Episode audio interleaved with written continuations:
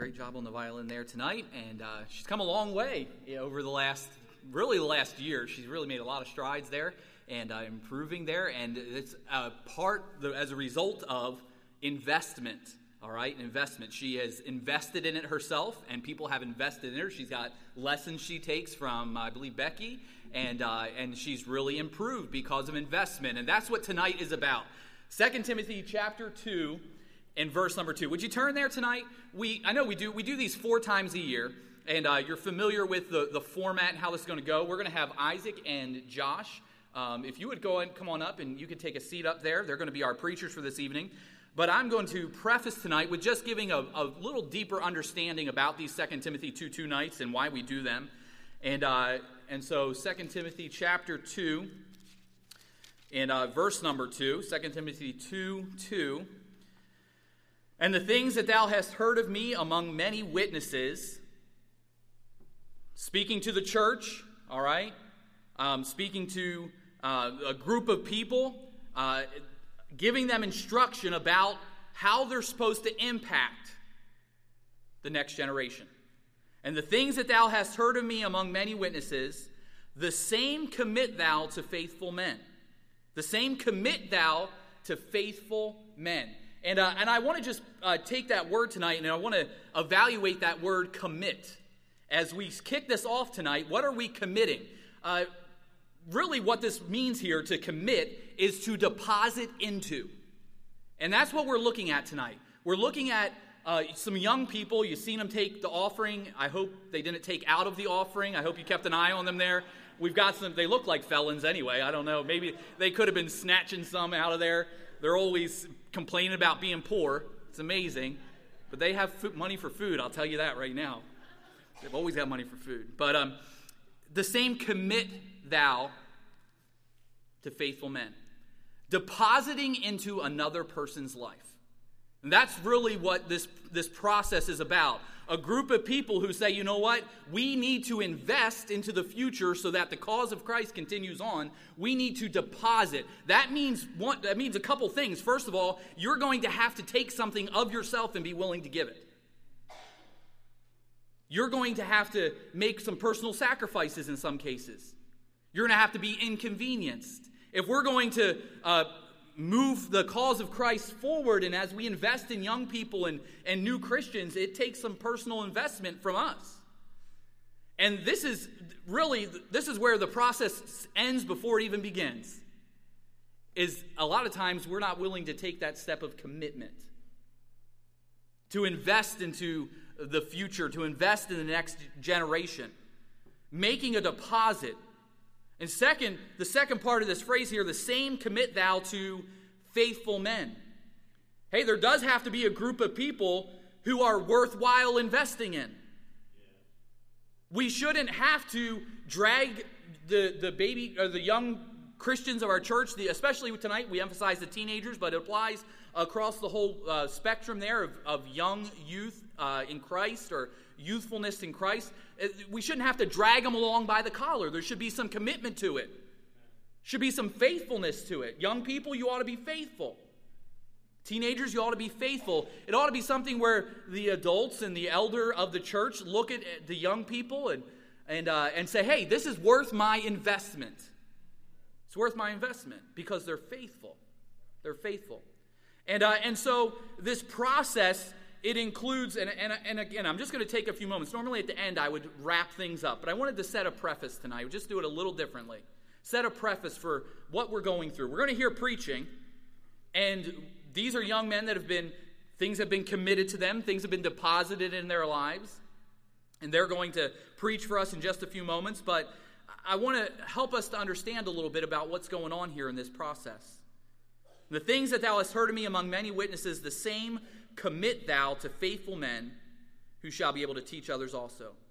First of all, the committing takes place by the parents.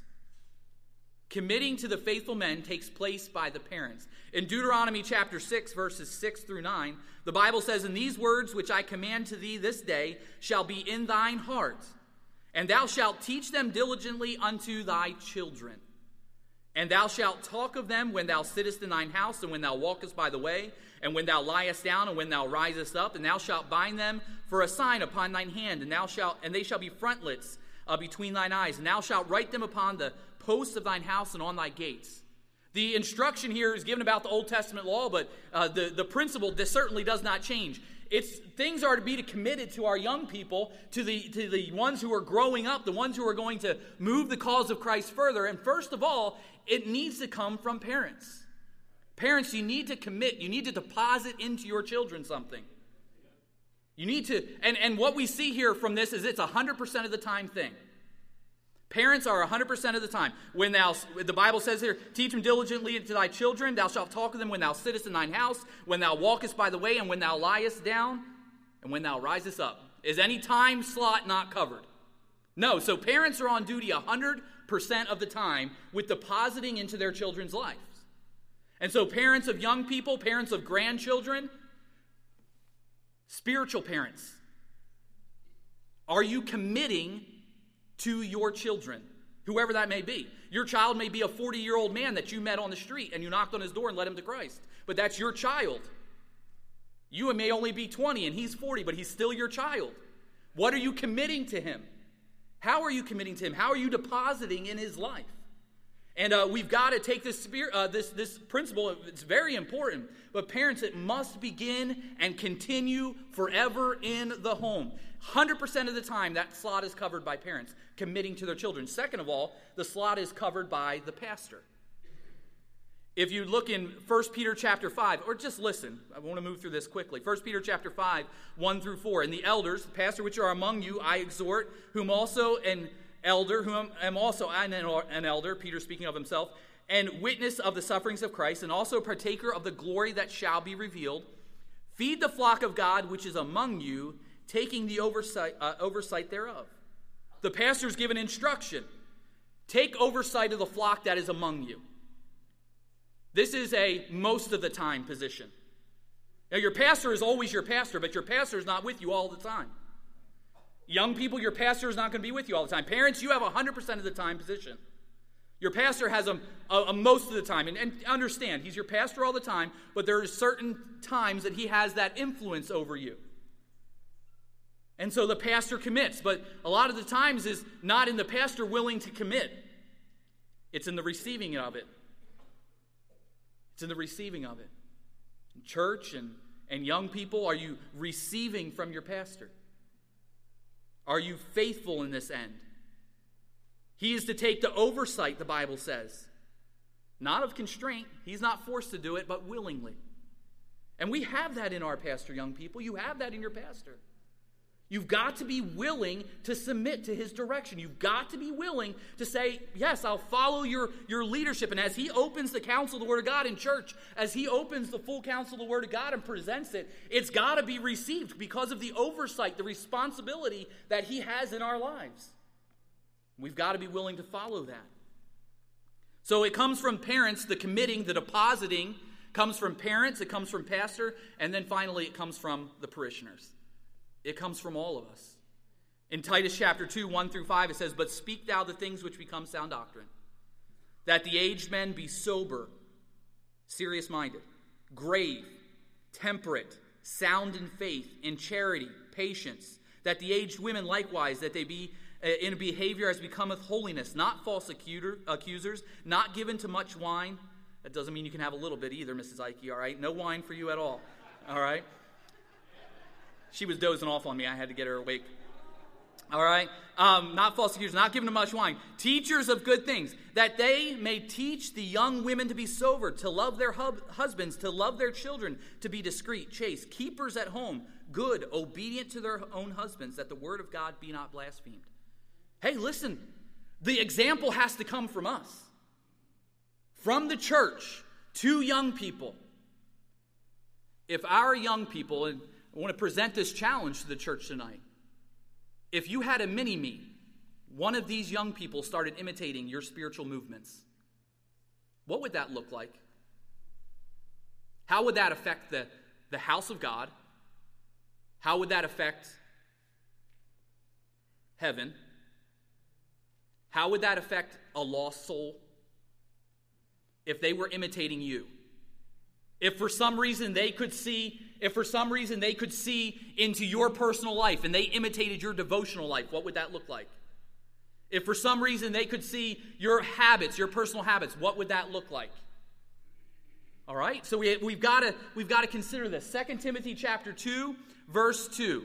The Timothy is an acronym, an acronym we've turned into uh, Teens in Ministry. And that's our young people serving tonight and, and serving in ministry. But really, uh, it's because people have deposited into their lives. And I want to challenge us as a church to make sure that we are depositing into the young people, the children. All right? And I don't just mean teenagers. I want to be abundantly clear about that. It could be a spiritual child. All right? It, it could be many different things. But you've got to really, really, really consider what kind of impact you're having. A lot of times we leave the responsibility on others. Someone else, will, someone else is covering that. But what role are you covering? How are you depositing? What example do they have in you? Parents, it's 100% of the time. Pastors, mo- a majority of the time. And, uh, and church members, it's, it's just a most of the time kind of thing, too. You're not there all the time. They might only see you in church services on a Sunday or on a Wednesday. What are they catching from you? All right? So let's be depositing into spiritual children. And let's um, take it seriously. Let's not neglect it. Let's not place it off on somebody else or decline our part, our role. Let's make sure that we really commit to it. All right, so tonight uh, we're going to move on to the next portion of our service as our young people come. And um, we've got uh, our special first. They're in the back and they're going to come sing. And then we've got um, Isaac and uh, Josh are going to come. Yeah, guys, come on out. Um, and they're going to preach for us. Isaac's going to preach first, and then Josh will preach for us right after that. Let's have a word of prayer as these guys come, and, uh, and then uh, we'll hear the special and then the preaching. Father, we do thank you for this evening. Lord, we thank you for the time that we have together tonight. Uh, Lord, to uh, focus on your word, to glean from it. Uh, Lord, I pray that we would not, uh, in, a, in our hearts, despise the youthfulness that stands before us, Lord, that we would be willing to receive what you've laid on their hearts. Uh, Lord, I know that these young men have prepared. They've, they've shared with me things that the Lord has spoken to them about and what they're going to share tonight. And um, Lord, I have no doubt it'll be a blessing um, if we'll receive it as from you. And so, Lord, I pray that um, you would speak to all of our hearts tonight. Uh, be with these young people, Lord. May you calm their nerves and uh, help them to be able to deliver your message clearly. In Jesus' name we pray.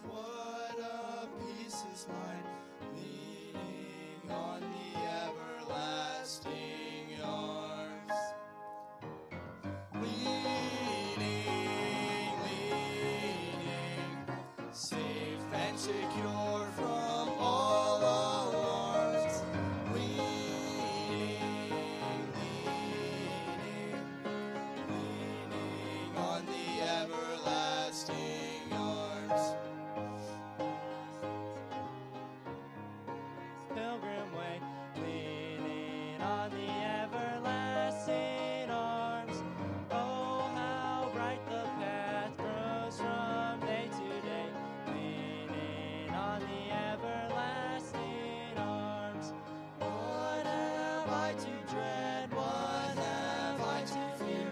Leaning on the everlasting arms, I have blessed peace with my Leaning on the everlasting arms, leaning, leaning, safe and secure.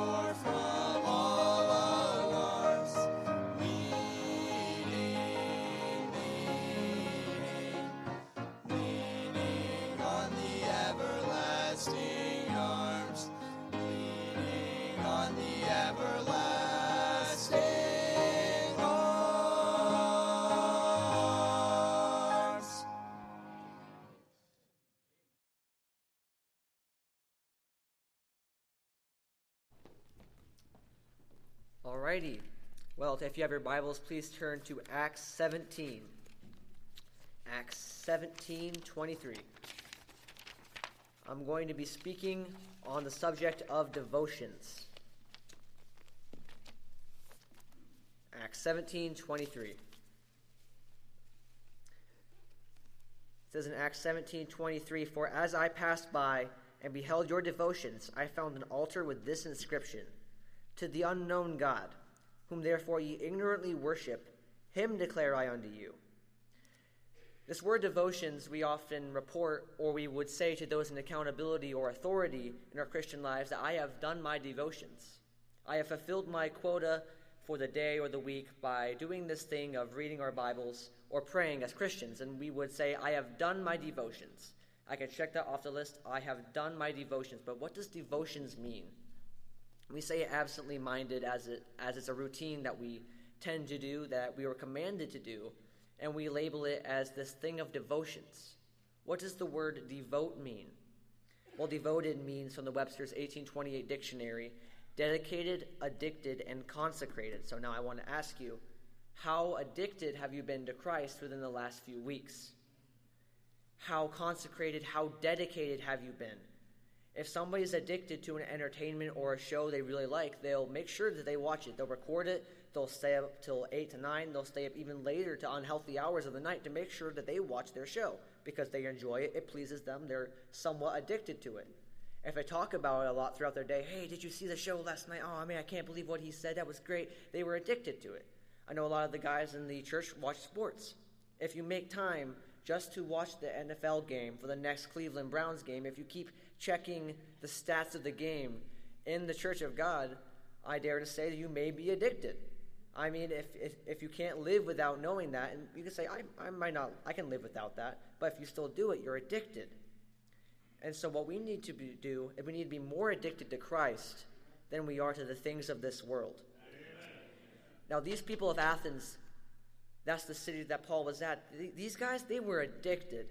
They were addicted to idolatry. In verse 16, it says, Now while Paul waited for them at Athens, his spirit was stirred in him when he saw the city wholly given to idolatry. It wasn't just the elders of the village, of the city. It wasn't just the young children. It wasn't just the teenagers. The entire city gave themselves wholly.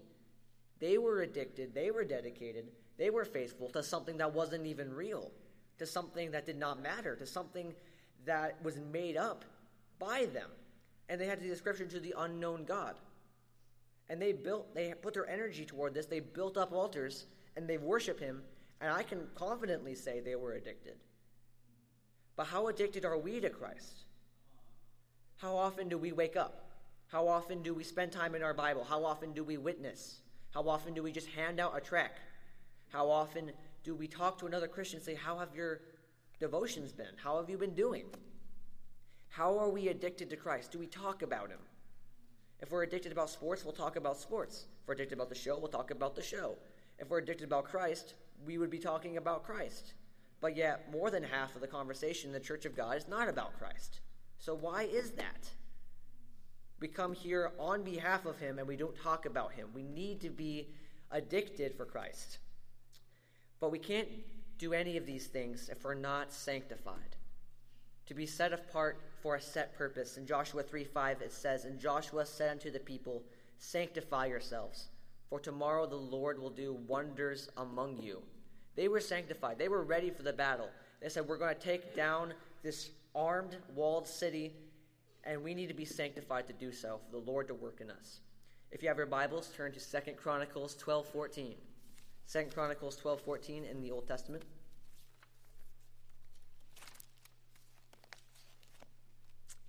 Second Chronicles 12 14, I'll begin reading. And it says, And he did evil because he prepared not his heart to seek the Lord. This man is the king. His name is King Rehoboam. He is the son of King Solomon, and he's the grandson of King David. King David was the man after God's own heart, and Solomon was the wisest and richest king to ever set foot on the earth. And this is from his lineage. And it says, And he did evil because he prepared not his heart to seek the Lord. He came from the best family that you can be in at that time. He came from a great lineage. He had a great history behind him of his ancestors doing great things for God. And it says, And he did evil because he prepared not his heart to seek the Lord. But why did he not prepare his heart? What happened? We see the aftermath of what has happened previously. So turn your Bibles just to verse 1 in the same chapter, chapter 12. Chapter 12, verse 1, it says, And it came to pass when Rehoboam had established the kingdom, he had established the kingdom and had strengthened himself, he forsook the law of the Lord and all Israel with him. He strengthened himself, he strengthened his kingdom. These things aren't inherently bad. He says, My soldiers will have the finest weapons, they'll have the finest armor, they will be strong, they will be ready to come, and they'll be trained for whatever comes their way. You know what? My fenced cities, we're just going to give another plateau. We're going to have another tier. We're going to make them stronger. We're going to establish my kingdom. And he was doing all these things. He was so busy that he took his eyes off God and he did not take time to prepare his heart. As punishment, it says in, the, in verse 2 And it came to pass that in the fifth year of King Rehoboam, Shishak, king of Egypt, came up against Jerusalem because they had transgressed against the Lord. He was so caught up in what he was doing and what he was striving to do to make Israel a great nation. That's not a bad thing. It was like President Trump saying that we are going to make America fortified. We're going to make sure that it's well taken care of. We're going to make sure everything is set in place, and I'm confident he's doing that. But if he made it, if he made it public and he made it known and said, "Hey, we're going to establish this. I'm going to strengthen myself. I'm going to do whatever I can to make myself better," and then he does something terrible, some sin, that's what just happened. And it says that not only was it him, but all Israel with him. And it's safe to say that he was more addicted to what he was trying to do to make Israel a better nation, which isn't bad. But because he was addicted to something other than God, that's where he failed. And that's where he sinned. The issue is never about how sinful the thing we're doing, it's about how addicted it is. Now, obviously, if you were to do some ter- like a, a sin that God says obviously is an abomination, you know it's a sin. But how addicted are you to everyday things, such as your phone, your entertainment, just things we have in America? You can be addicted to food, and that could still be above God. So, how addicted are you? If we are not addicted to God properly, you cannot personally grow in your devotions, and you cannot devote yourself to God as He wants you to and you can't be happy as a Christian in your walk with God. So devote yourself and take time to prepare yourself. And if you are addicted, pray about it. Ask God for help, and He will help you.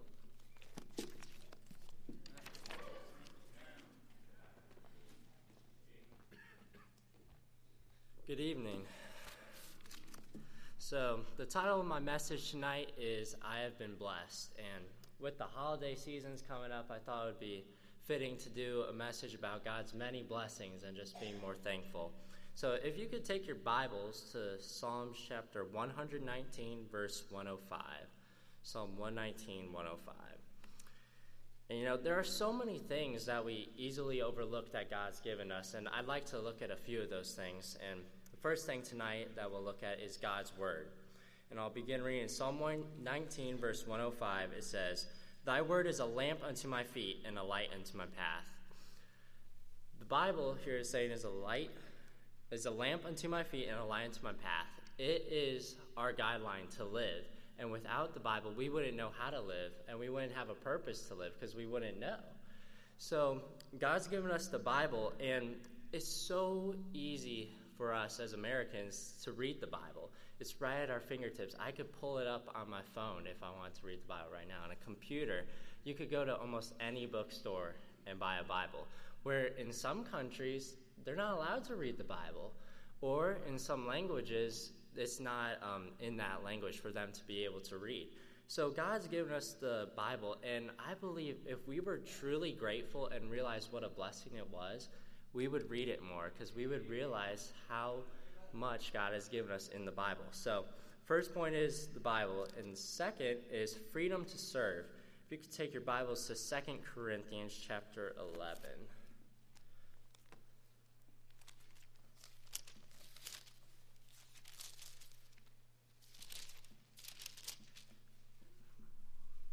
2 Corinthians chapter 11, and I'll begin reading in verse 24. This is the Apostle Paul speaking, and he says in verse 24 of chapter 11 Of the Jews, five times received I forty stripes, save one. Thrice was I beaten with rods. Once was I stoned. Thrice I suffered shipwreck. A night and a day I have been in the deep.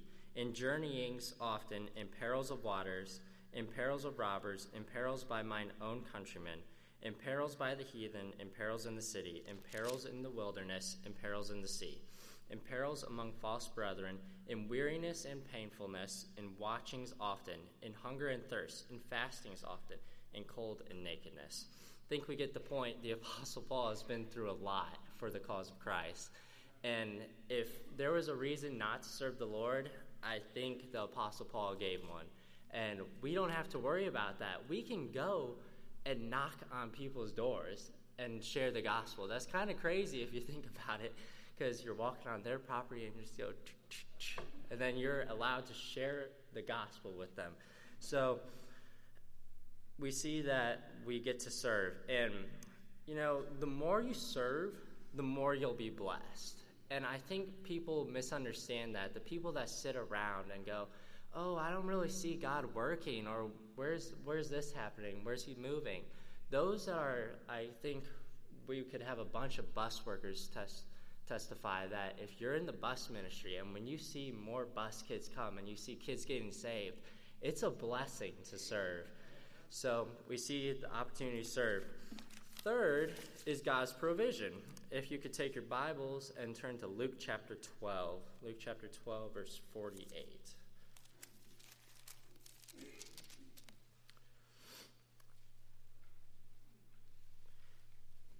Here in the U.S., we have an overabundance of wealth and opportunity to do things for Christ. I think of just technology. We're able to contact people with our phones and reach out to them so easily. And then think of cars. Let me ask you a question. If your car broke down on the way to church, did you make it to church?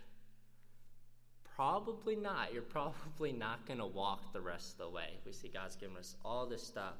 And then he's given us homes, clothing, education, which leads to jobs, and, and food. and looking across the auditorium, it's pretty apparent that none of us are lacking food. Sorry about that. I just had to throw that out there. Back to our passage of Scripture. Luke chapter 12, verse 48. It says, but he that knew not and did commit things worthy of stripes shall be beaten with few stripes. For unto whomsoever much is given, of him shall be much required, and to whom men have committed much, of him they will ask the more. God's given us so much, and according to the verse, because we've been giving so much, God expects much from us. And He should. We've been giving so many opportunities to serve the Lord. And then my fourth point is family and friends two Thanksgivings ago, me and my family were in a pretty bad accident, and we were on a country road. And whenever you're going above 50 miles per hour, it's kind of serious. So I was more grateful that Thanksgiving than I've ever been for my family and friends, and it reminded me that God can take people away from us. I think of Job. Let me turn there really fast. Job, after he lost all his family and all his belongings, it says in verse verse 20 of chapter 1 it says then job arose and rent, his mantle and shaved his head and fell down upon the ground and worshipped and said naked came i out of my mother's womb and naked shall i return thither the lord gave and the lord hath taken away. Blessed be the name of the lord. See job understood that people are a gift from god and that He can take them away because we all belong to Jesus Christ, right? I would like everybody to look around the auditorium. Look at all your family, your parents, your friends, and all these people that have impacted your life. Would you be able to do what Job did if they were taken away? Would you be able to thank God for how great He is still? And when's the last time you've thanked God for those people that He's placed in your life and what a blessing they are to you? Um, and my last point is in Isaiah 53 5, if you could turn there. Isaiah 53 5. My last blessing that we overlook is the cross. It says in Isaiah 53 5, But he was wounded for our transgressions, he was bruised for our iniquities. The chastisement of our peace was upon him, and with his stripes we are healed. Everything Jesus Christ went through for our sake on the cross, getting, getting whipped, getting beaten, getting nailed to the tree, and hanging there, that should bother you. It should really speak to you and make you grateful for what Jesus Christ did for you. And when's the last time we really sat back and meditated on what Jesus Christ did for us? Not just thinking about communion, I know that's a specific time for that, but just at home, taking some time out of the day praise and thank God for saving a wretched sinner like myself and yourself. Um, my last thing I'd like to say I heard this quote What if you woke up today with only the things that you thank God for yesterday? I'll say it again. What if you woke up today with only the things that you thank God for yesterday? We've been given so much, and I wonder if if that statement were true, how poor would we be and how little would we have? With the holiday season coming up, I truly hope that we'll all be more thankful than we've ever been in our entire lives. Amen. Some good thoughts there. Really good thoughts. And um, would you look at Galatians chapter 1 and uh, verse number 10? Galatians chapter 1 and verse number 10. As we think about these things that were presented tonight, uh, verse popped into my mind as I was sitting there. A common verse. We've heard it preached on before. Many of us may know it by heart, certainly familiar with the, the passage here. Galatians chapter 1 and verse number 10. For do I now persuade men or God? And I wonder tonight if we look at that, just that simple phrase right there, without even getting into the context of it, and we think about our thankfulness and our devotion. Let's just focus on those two things that were presented to us this evening. Do I now seek to persuade men or God? Is our thankfulness only simply demonstrated for those that are around us for the, the simple point of, you know, as a father, maybe my children showing to them, hey, you ought to be thankful. And so I, I put on the, the air of thankfulness so that they follow that. Who do I seek to persuade? When it comes to my devotion, my, my commitment to the cause of Christ and my, my willingness to serve and, and these, these different ideas that uh, he talked about there being addicted. We know that there were men in the Word of God who were addicted to the ministry. But is that simply put on as a as a as an air? It's just a it's a facade. It's something we put on for persuasion of men. Because we can sit in an auditorium and when somebody presents the idea on thankfulness, and let's let's really be honest, uh, we could all be more thankful. And that's why that phrase, that quote that he presented at the end, hits so far home in every single one of our hearts and our lives because we were not as thankful yesterday as we should have been. It cuts deep. And we, but we'll sit and we'll say amen and we'll teach our children about, about thankfulness. But do I seek to persuade men or do I seek to persuade God? Does God know of a thankful heart in me? Is my testimony before Him? Is my conversation in heaven? Stephen Kavanaugh is a thankful person. My devotion, our service. If we're not careful, uh, the clothing that we put on to attend church and the, the ministries we involve ourselves in, and all of these things can simply become a performance in persuasion of men. The next chapter over in Galatians chapter 3, the first verse there says, O foolish Galatians, who hath bewitched you? I think the church is bewitched far too often. We're bewitched with our own infamy. We're bewitched by our pride. We're bewitched by uh, our, influence. We're bewitched by our positions. In, in context, the bewitching there was talking about uh, justification by faith and they were trying to add works to their salvation, but uh, we can often do a very similar thing. We, we know we're not being saved by our works, but we can certainly put on a performance as though our salvation depended on it.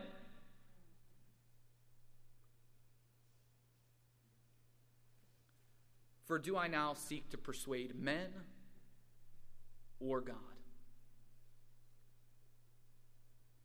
Your devotion. You know, there's a funny thing about addiction is that it's coupled with withdrawals. That's a good indicator that you're addicted to something. You ever had withdrawals from the ministry? I'm not saying you took a step back and said, I'm done with this. No, we shouldn't have those kind of withdrawals. I'm talking about you had the cold sweats and couldn't sleep and were shaking and jittering and, and had to have it. You needed to be a part of it. You, I can't live without this. That's a, that's a side effect of addiction, is it not? Withdrawals? It might be a good indicator of whether or not we've ever been addicted to something. Where our devotion level truly is at. I think that these thoughts are tremendous and and certainly convicting to me. But as with anything in the Christian life, it's got to translate from pew and Holy Spirit conviction to daily light, Christian living modification. Something's got to happen between the point of visiting an altar tonight and tomorrow morning. Something's got to happen. Something's got to change. Something has to be modified. And, uh, and it's really not as complicated often as we make it. If you just do the simple well, as the theme of the church is this year, you'll get up and walk with God. The apostles echoing or in, in, conversation one with another as Jesus res- resurrected and was now in his, his uh, heavenly, he was in a heavenly form, he was in an angelic form. And they didn't recognize him, but they knew that our hearts burned within us while he walked with us in the way. It's just the simple. Do the simple. Walk with God. The closer you get to God, the more thankful you're going to be. The more addicted you'll become. The more devoted for his cause.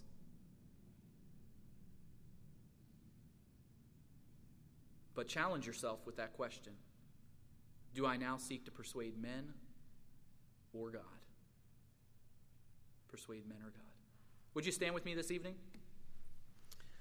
We heard some tremendous thoughts thankfulness, devotion, dedication, the, these principles that are uh, outlined here.